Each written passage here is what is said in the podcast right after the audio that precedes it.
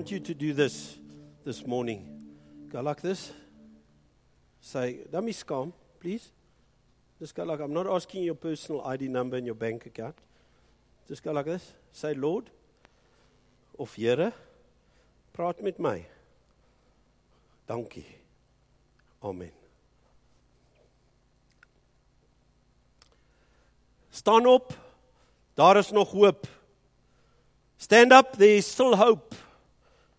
I want to speak to you this morning about stand up, there's hope. And I want to break open, ek wil bietjie oopbreek, hoop en hoop. Jy kry hoop en jy kry hoop. Mense is geskape deur God om te hoop. Is ek reg? Maar die duiwel gebruik ook daardie skepingsdoel, nie skepingsdoel, skepingsvermoë van hoop om jou te mislei dat jy in hoop staan, maar dis eintlik nie hoop nie. dis maar net 'n dream.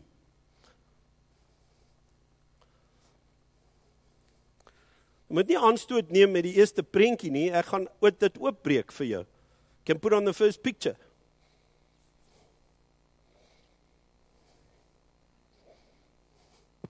Ja, ek sien van julle vang dit. Van julle vang dit.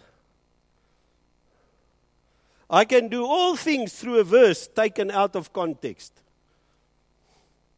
The Bible says I can do all things through Christ who strengthens me. There's so much modern I can do all things and we like to have a verse or two dan vat ons 'n versie of twee dan dan druk ons daai vers in ons omstandighede in en dan staan ons op die woord maar eintlik sê ons I can do all things through a verse taken out of context. I call that wasting your time.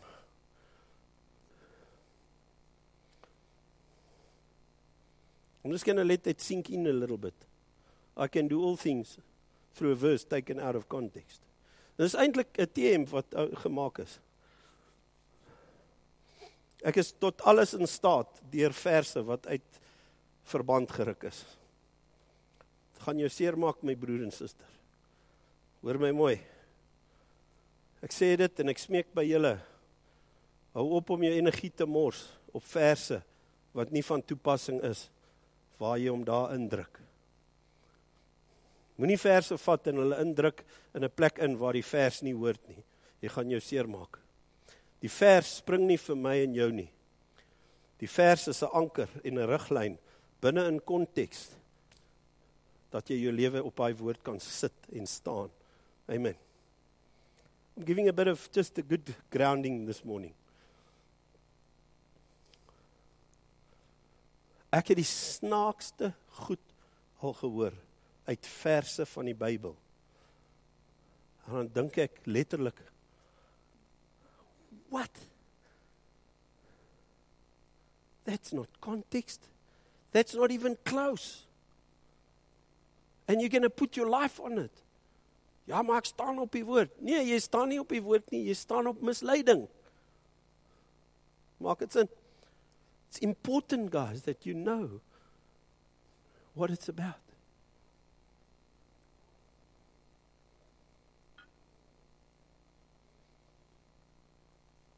Can do all things through a verse taken out of context.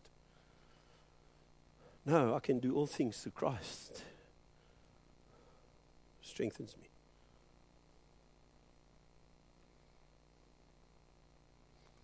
Ons gaan 'n bietjie later gesels oor dit. Terwyl dit maar op is, wil ek julle vertel wat is waar, waarlike hoop. Hope is a desire or an expectation of something to be fulfilled. Hope is a picture I have. Bible says faith is now faith is believing in things hoped for and the evidence of the things I have not yet seen. I have a picture. And I put my whole trust in God that that picture will come out. But to have that whole makeup of faith and hope, daai mengelmoes van geloof en hoop, moet dit ingeweef wees deur die woord van God en God se hart. Anderste is dit soos lotto. Ek het nou my kaartjie, my nommer is 2345101213 Lotto win and spin. Ek ho ek hoop ek gaan 'n miljonair word. Guys, the gospel is not on that level. The gospel is not on the level of luck. Luck is an evil thing. Luck is evil. The church doesn't operate in luck. The church operates in the hope of what God promises in His Word for His children. Kan ek dit weer? The, the, the children of God don't operate with luck. I was lucky. I operate in hope and faith anchored in God. And when that is fixed, I operate on a different level.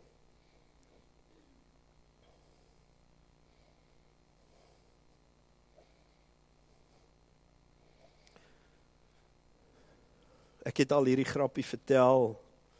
Ek dink sommer daaraan, ek het dit al gesê van my ou vriend, die ou oudling wat oorlede is, ou Langrian.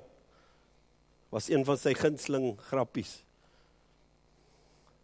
Van die ou gaan kuier vir hierdie ander ou en hy kom daar by sy hond by die hek en hy gaan in en die hond sit daar by hom en hy sien hy sê, "Jesus, hierdie hierdie hond het net een oor." Hy sê, "Is amazing, wat het gebeur?" Hy sê, "Dit was so groot hond het sy oor afgebyt, dit bit hys eer rad of Dis dis interessant. Ou kyk, hy sê maar die hond het net een oog.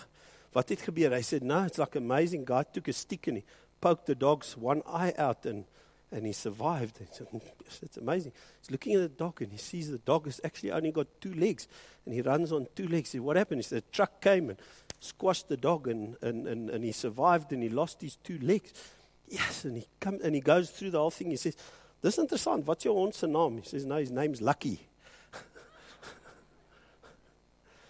Dit was Ariane se favorite. Guys, the fact that I'm here today with the privilege of being your pastor and you sitting here today with your Bible notebook making notes as a family, Lawrence, you guys, it's not because you're lucky. You're sitting here, Martin, not because of just luck. You're sitting here today because we have a Father who loves us and who's got a plan for us. Luck does not exist. We use the word, and I know sometimes as Christians we say, hierdie ding het gebeur yes, ek was lucky. I, I, I know, but try not to use that. Just say, I'm grateful God saved me. Because luck is in a different dimension than God's faith and hope in Him. That's a beautiful dimension. The hope that the Lord has told. It's not luck. The day you were saved from that accident and you went and walked around that blue gum trees and the bakkie was folded around and you said, I was lucky, you weren't lucky. There was no luck involved. It was God who saved you for a day like this that said, Now I want to restore the hope and your faith because I've had a plan from when you were born. Serious, guys. You to know that. And it's not just for him, it's for all of us. That you're sitting here is because he's got a plan and a purpose.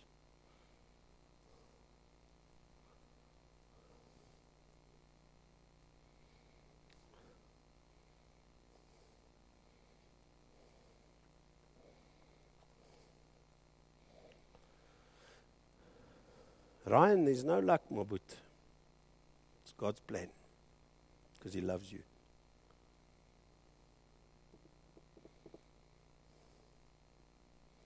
Nou wonder almal wie's Ryan. Hy sit daar.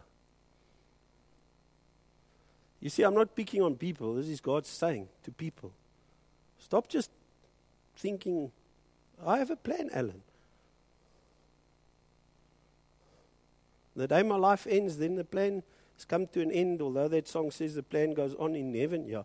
But the plan on this earth, but I've got purpose. You've got purpose.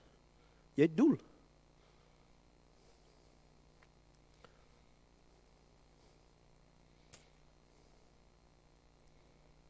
And so hope is a picture and a desire and an expectation that's not based in luck.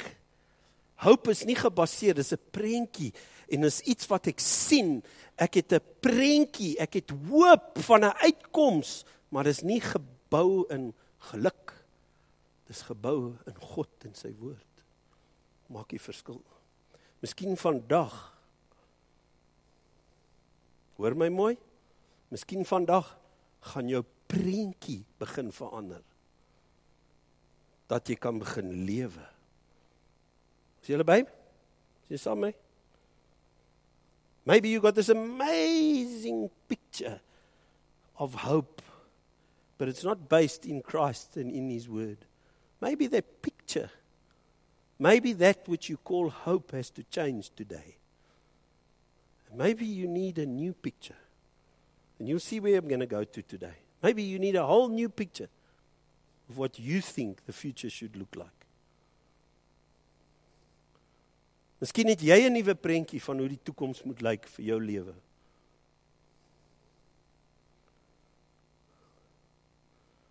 Ek sit met 'n jong man die ander dag.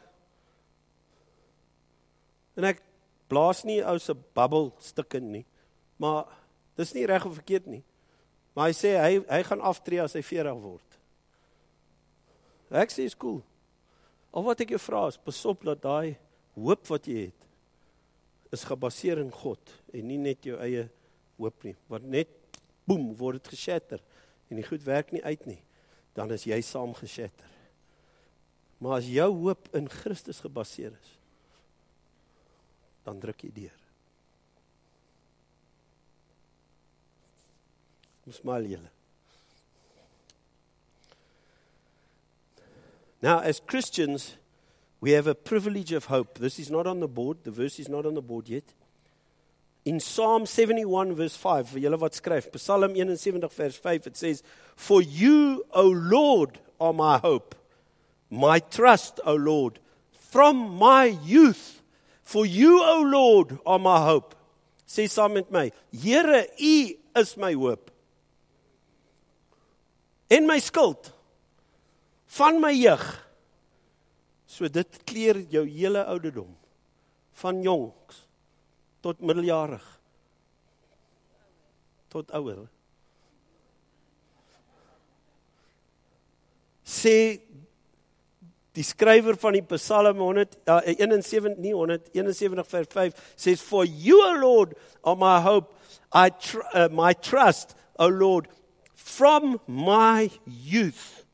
Now in the New Testament this starts to change. David standing and he's saying, For you are my hope, O Lord. From my youth, my trust. And the other, sorry, I quoted a different psalm, but it says, You my shield. And the New Testament, something changes with Christ. And this is where, come on, guys. Come on, church. Come on. This is where luck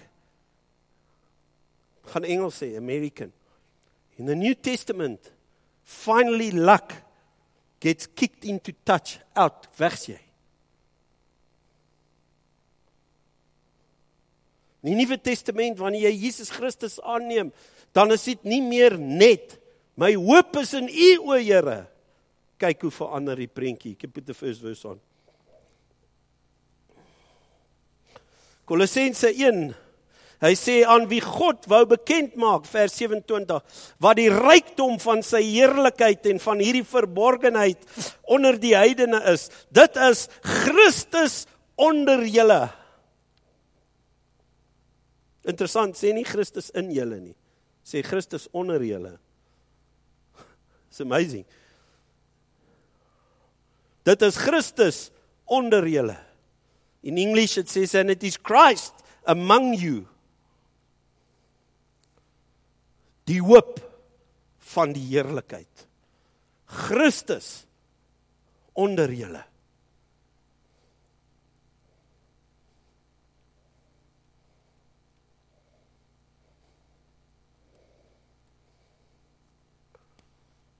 Kyk wat sê die Engels. You can put the next verse.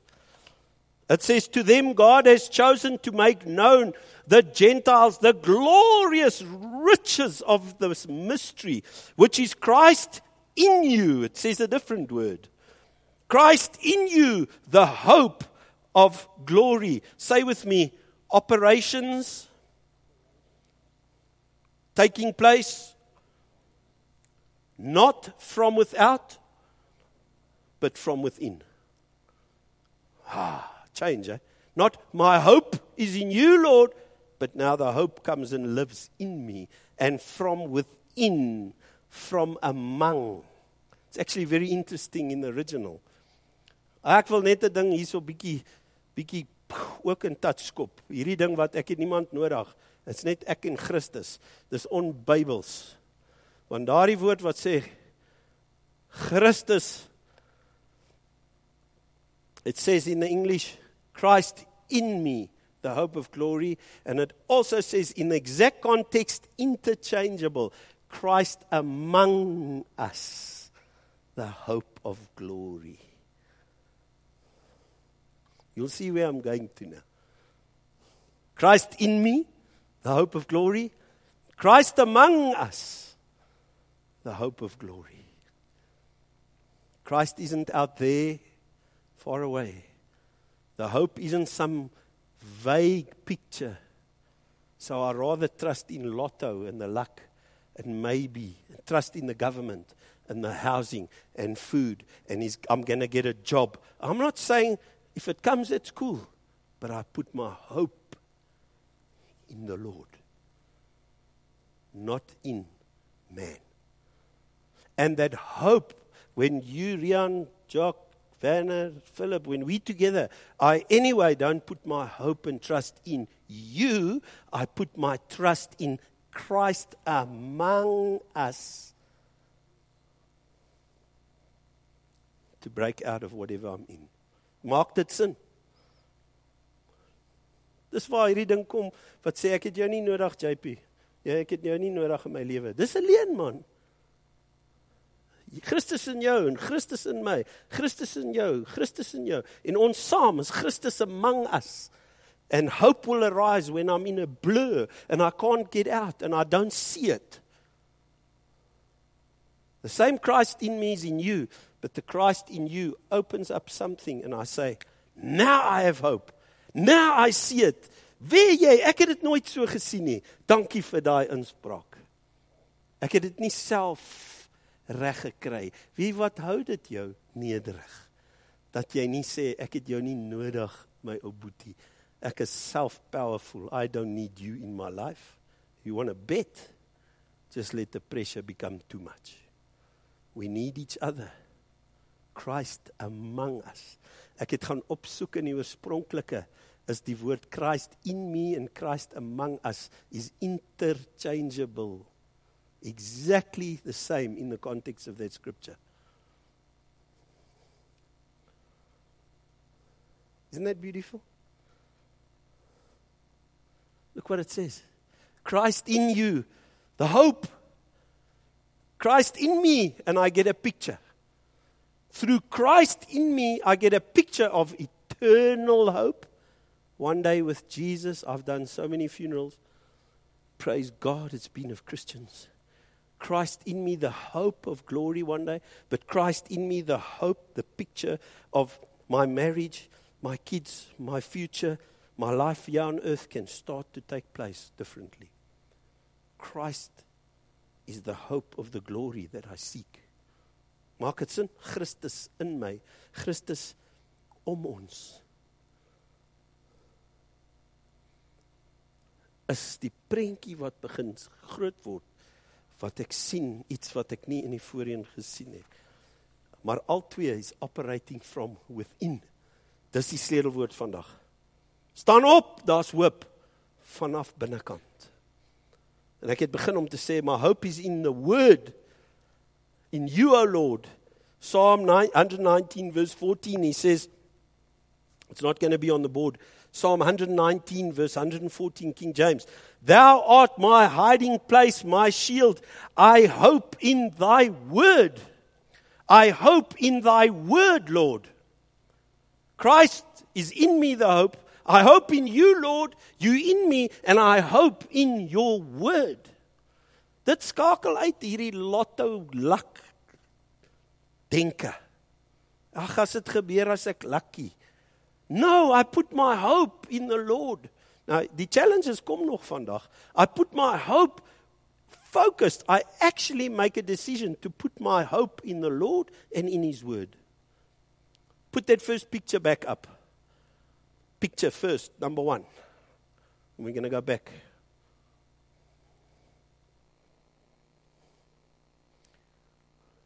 When I say I put my hope in the Lord and in His Word, I'm not talking about that. Study a few verses so I can put my hope in verses out of context. Uh-uh. No, no, no, no, no. No. I'm not putting my hope in verses out of context. I'm putting my hope in His Word. It's fixed.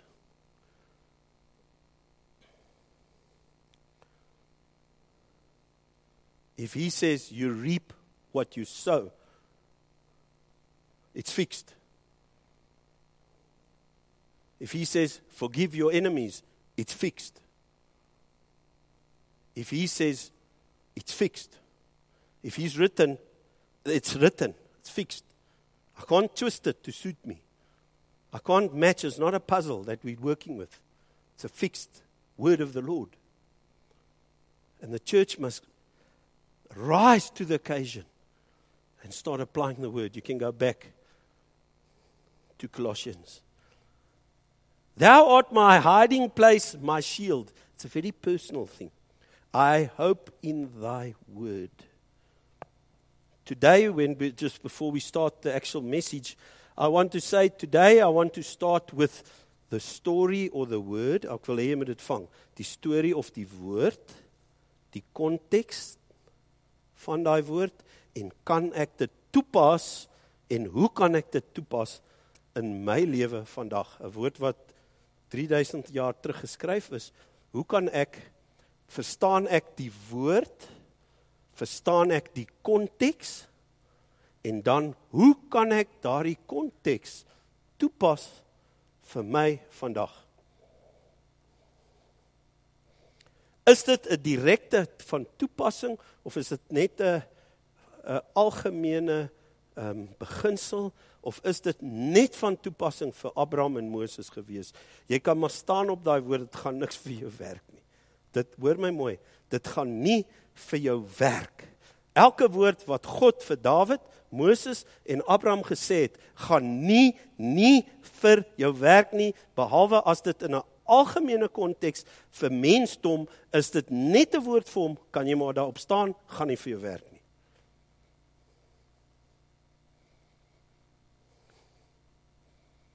Jesus kom vir Moses en sê vat daai ding en lig hom op soos die slang in die woestyn dan sal genesing. Gaan doen dit en lig op die slang daar by jou buitekant in jou erf. It's a word direct for him now. There's context that you can say this actually means lift Christ up And yeah, that's right. But go and make a snake and lift it up and make this in a stick and see if it's going to work. It's not going to work because it's a word out of context. And what we do is we put hope in things because we read it and it sounds nice. It's not going to work. It's not in context. Are you with me? So rather, let's start with what's in context and apply it and put my hope in instead of grabbing to these big things and they don't work. Amen.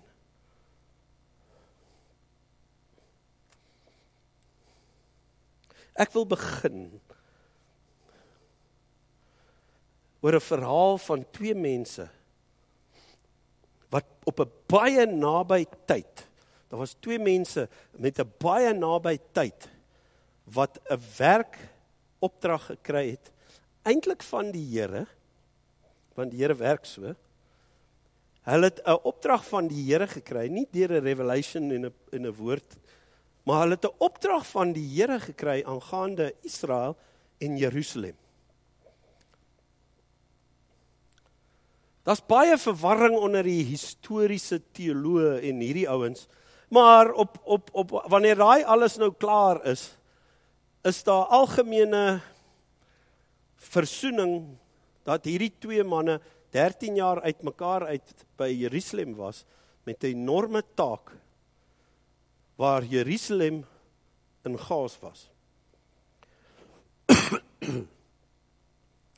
Jerusalem was in chaos. Israel was in chaos. Daar was sonde. Die volk het nie meer identiteit gehad nie. Ah, mag julle oor 'n spits. Alles het gekom en gegaan en alles was toelaatbaar.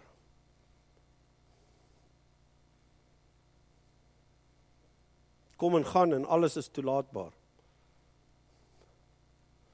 So ek het bietjie van die wet en ek ken 'n paar beginsels, maar ek het ook die heidense praktyke en oh man.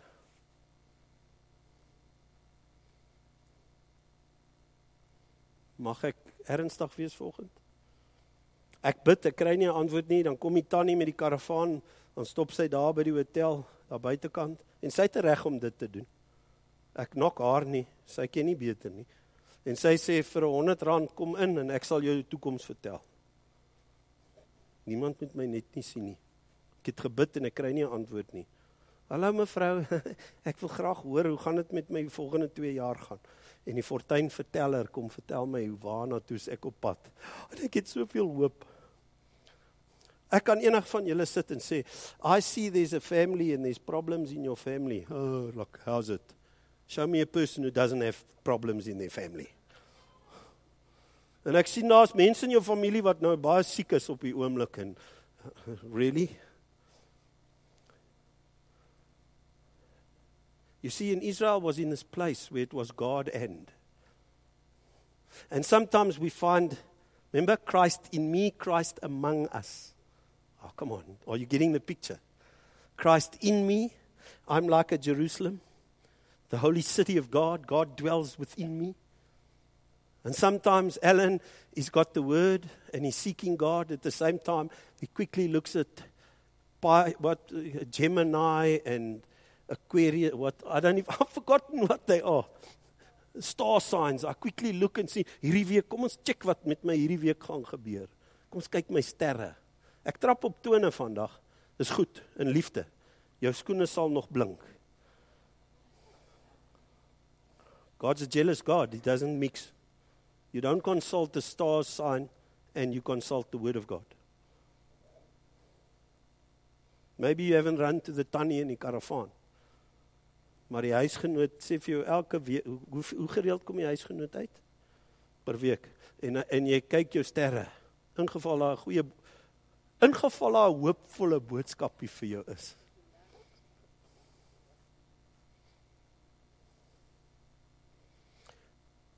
En dit is vir my. Want ek is so Jerusalem. En die mure het begin afbreek. En daar's nie meer beskerming in Ellen.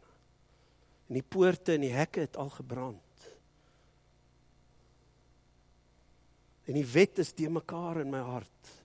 Want ek hoor die Here se stem, maar die stem van die heiden se gelowe praat nog harder met my. En ek embrace alles want ek het hoop baie ernstig volgende. Come on, talking to the church, not non-Christians. Non-Christian must stop at the caravan. It's fine. Can't stop him. He doesn't know better. But you've accepted Jesus. And Ellen, you you know better. You want your life to get more messy, carry on. Because that hope will become the bigger hope. You're going to eventually go more and more deeper and deeper into that to try and get a picture of what you want for your future. But then there's us. You see, again, there's the Werner, Jock, Rian, and Philip, and there's the us. And our Jerusalem is starting to become twisted. And we need to come together. That's why there's cell groupies. Dis hoekom maar fellowship van die gelowiges is. Die byeenkoms van die gelowiges, broer, is nie 'n one man show ek is op my eie.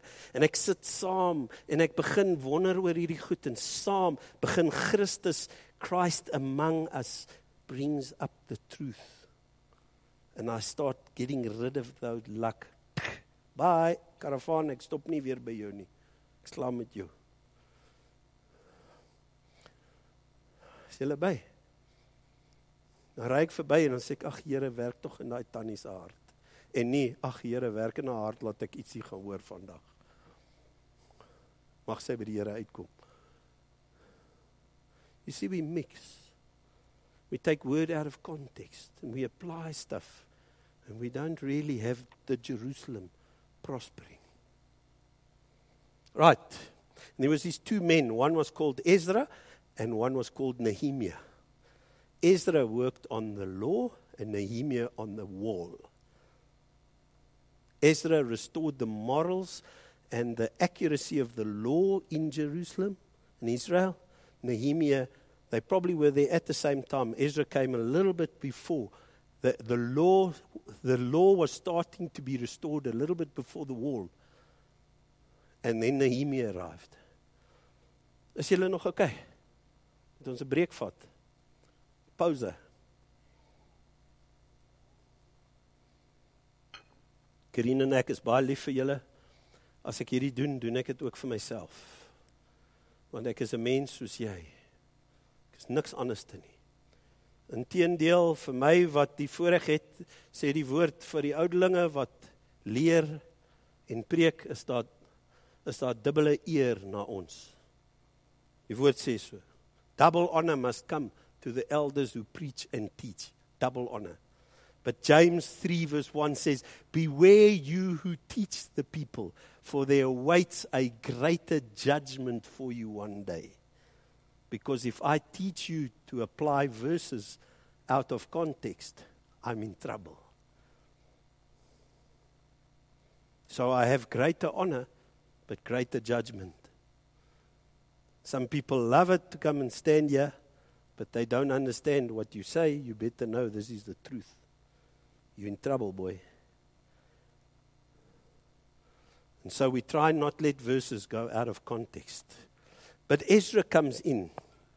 And the one came in 458 BC, the other 445. Ezra was a priest, a leader, a reformer. And Ezra chapter 9, you can put it on. We're going to go through them quickly. We're going to just jump. Ezra, the book of Ezra, chapter 9, verse 5. Then at the evening sacrifice, I rose from my self abasement, abasement with my tunic and cloak torn. Sy klere was geskeur oor die toestand van die tempel, Jerusalem, die mense. And I fell on my knees with my hands spread out to the Lord, my God, and I prayed. Kyk wat sê hierdie man. I am too ashamed and disgraced my God. Nou hierdie is 'n baie goddelike oomblik, né? Nee? Dis baie belangrik hierdie. Dis 'n goddelike oomblik. I am too ashamed and disgraced my God to lift up my face to you. What did we just say? My hope is in you, Lord. Daar was nie Christus in hom nie. Hy's so skaam. Hy lê en ween. Hy sê klere is geskeur van die toestand van die volk wat die wet toepas en al die heidense goed saam toepas.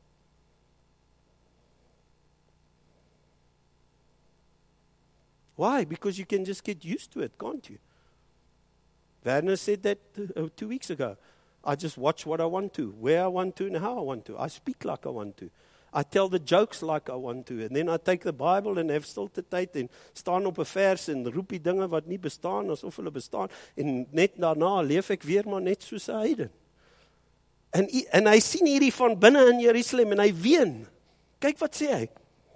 I say, because our sins are higher than our heads and our guilt has reached the heavens. Ezra 10, verse 1. Next one. You with me? Right, 1 and 2. While Ezra was praying and confessing, that's beautiful. He's praying, he's confessing, weeping. He was throwing himself down before the house of God. A large crowd of Israelites, men and women and children, gathered around him, and they too wept bitterly. Hulle ween saam met hom. Paar ouens het saam hom geween. Nou dit klink baie kosbaar en ek wil dit sê in liefde, dit is baie kosbaar. Te min ween ons oor die toestand van onsself of broers en susters. Ons ween nie meer nie. Ek het 'n interessante gesprek gehad met iemand die ander dag wat sê die kerk het geleer om te prys, maar het vergeet om te ween. The church has learned to praise Kino, but they've forgotten how to weep before God for the lost. We've learned how to worship the Lord, but we have forgotten how to stand in the gap for people around us living in sin. And it's not one or the other. We need to mix it again. I was challenged. The people said, When last have you, Ellen, in your congregation, had five minutes where people just travailed for the condition of your town or the sins of the people? I said, Never.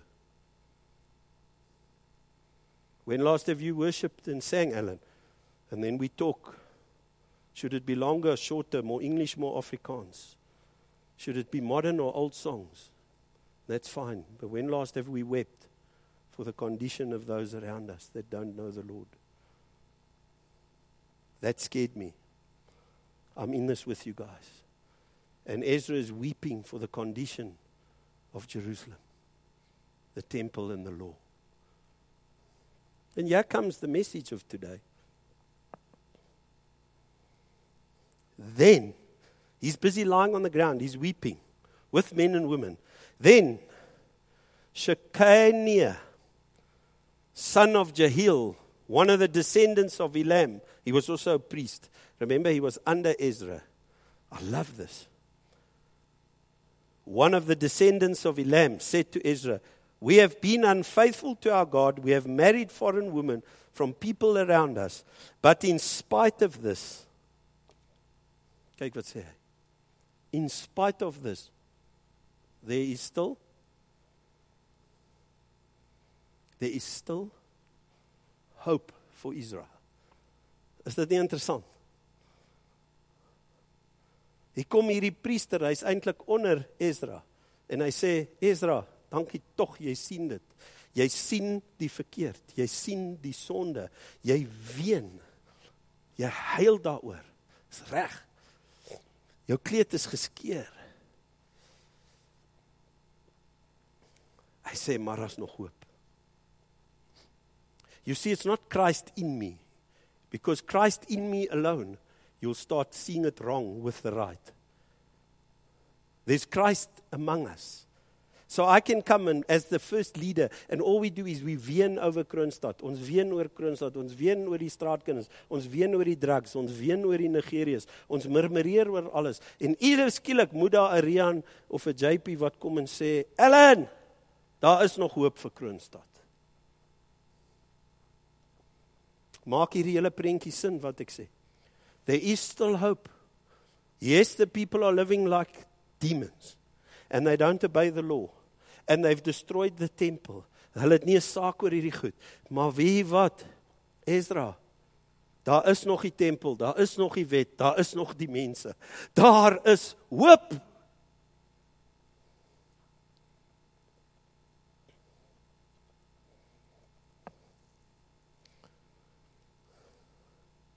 Kyk wat sê Ezra 10 vers 4, the next one. Kyk wat sê hy vir sy superior. Rise up. This matter is in your hands, Ezra. We will support you. So take courage and do it. Rise up. Staan op. Daar is nog hoop. Ons is saam jou. Ons gaan jou hande vashou. Sissel, staan op. Daar's nog hoop. Ons is by jou. Fonnie, rise up. En so gaan ek deur die ouens. Elkeen, maar praat nou met die mans. Igu, staan op. Daar's nog hoop. Jy sien ons kan so treur en terwyl oor alles wat verkeerd is dat jy vergeet om op te staan want daar's hoop Christus in jou. Jy's so gefokus op die wandel die die tragedie dat die hoop nie meer gesien word And we as a church, we're going to have to stand up again. Say, we see this. There's COVID. Rules were broken. People were robbed. People lost jobs. People have died. People have forgotten God. People don't come anymore on Sundays. Things have changed. People are consulting silly things to get future answers. They don't know how to stand up again. And God's saying to us today, like to us, saying, Rise up, church. There is still hope. Come on. The people, the town, the Bible, the word, it's all still here. Rise up, guys. I'm with you. I support you. And you saying, Ellen, rise up. We with you. It's not Ellen, rise up. It's us. Christ among us, the hope of glory. We rise together. And it starts with Ezra, with the internal, the temple, the law. The restoration doesn't start with the wall, it starts with the inside. Ah. The restoration starts with the inside, not with I need money, I need job, I need a new house, I need a new car. The restoration doesn't start there, it starts inside.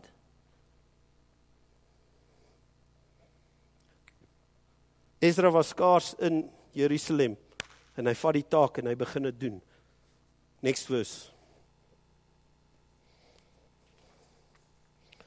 Nehemia 1 en hulle het vir my gesê vers 3 Die oorgeblywendes wat vrygekom het uit die gevangenskap daar in die provinsie verkeer in groot ellende en smart. En die muur van Jerusalem lê stikkend en voor sy poort is met vuur verbrand. En toe ek hierdie woorde hoor wat, kyk wat doen Nehemia. Dit gaan oor die muur en die hekke. Hy sê ek het gesit en ween en het daar lank getreur en ek het gevas en gebid voor die aangesig van God van die hemel Oor wat? Die tempel en die wet? Nee, oor die muur en die toestand van Jerusalem. Daar's sekere mense wat gaan treur oor die hartstoestand van julle. Daar's ander wat sal treur, sal oor dat mense nie werk het nie en hulle kan nie hulle hulle verband bekostig nie. En nie een is verkeerd nie. Here sal vir jou opwek om te begin treur oor die mure en die poorte en die Here wek ander op wat treur. Dis die liggaam. Die een sê ek daar's 'n leier en daar's profete, apostels, daar's verskillende gawes en die Here sal iets lê op jou om te begin treur vir die mense. Dan kom iemand sê staan op, daar's nog hoop en dan sê ons staan op, daar's nog kom ons maak 'n plan dat hierdie ouens weer werk kan kry. Kom ons ehm um, uh, uh, rus hierdie ouens toe. Kom ons kry die ding van die been af. En nie een is verkeerd nie, maar die vraag is, het jy al getreur en het jy al begin opstaan met die hoop nie op 'n vers uit verband geruk, maar die hoop van God Christus in ons midde en ek sê ek gaan die hand aan die ploeg sit Albert. I might not be the greatest theologian, but you know what? I can come and I can help with this. Because I don't like seeing the walls broken and the gates burned. En Nehemia didn't come sê ja, die hekke is gebrand. Weet jy hoekom? Want daai aan sê 20 jaar terug het hulle nie die wet gehoorsaam nie. Ag, kom aan. Staan op. Kom ons bou weer. En hy treur en dan vers 17 2 Nehemia 2 vers 17 Daarop sê ek vir hulle julle sien die nood waar ons in is dat Jerusalem woes lê en sy poorte met vuur verbrand is kom laat ons kom laat ons die muur van Jerusalem opbou dat ons nie meer langer 'n voorwerp van smart kan wees nie. En ek vertel van die hand van God wat goed was oor my. Haleluja God se hand was goed oor my. Nehemia sê ek het voorregte gekry by my koning. Hy het briewe geskryf. Ek is vooruit. Die Here was goed vir my maar kom ons Daar moet 'n leier wees. Daar was 'n Nehemia en 'n Esdra, maar daar was 'n ou wat Esdra gehelp het om nuwe perspektief. Daar was hande van die troffel en die swaard en al daai mooi preke wat ons hoor, maar ieweste het dit begin waar iemand het gesê, "My hoop is in God, dis nie hopeloos nie. God in ons midde. Ons gaan weer herbou."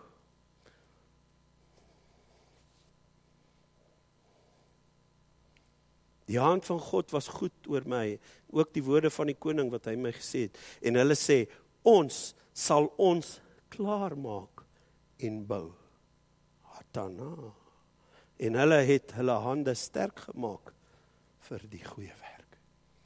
Rian, you can come forward with the music team. I want to leave a challenge to you today, church. Maybe you're an Ezra of heart. Maybe you're a Nehemiah of heart. But you know, today, the same Christ lives in me, Bucks, as the same Christ that lives in you. And one is a restorer of the walls, one is a fixer of the gates, one is the one who sees the law and gets it restored. And it's not a one man show, it's Christ in us, among us. The hope of glory that we see God's body starting to stand. And with both of them, Ezra and Nehemiah, they both had the testimony God has been good to me. So now I can put my hand to the plow and I can start building to see this Jerusalem this Israel restored again. There is hope. To those who are watching, maybe the walls of your marriage have broken, your business. Maybe the walls of your relationship with your kids. Maybe you have started to delve in luck and things that don't bring honor to God. Today is simply a day that says, no more. Today I draw the line. Jesus Christ, you in me will be my hope and I give my life to you. Do what you must do, Lord. I say goodbye to the, the people watching. I'll just ask that as we close off this morning, as we say goodbye with the picture, that the sound will also go off at the same time because we want to go into just praise and worship. Thank you for watching. God bless you. Congregation, can we stand?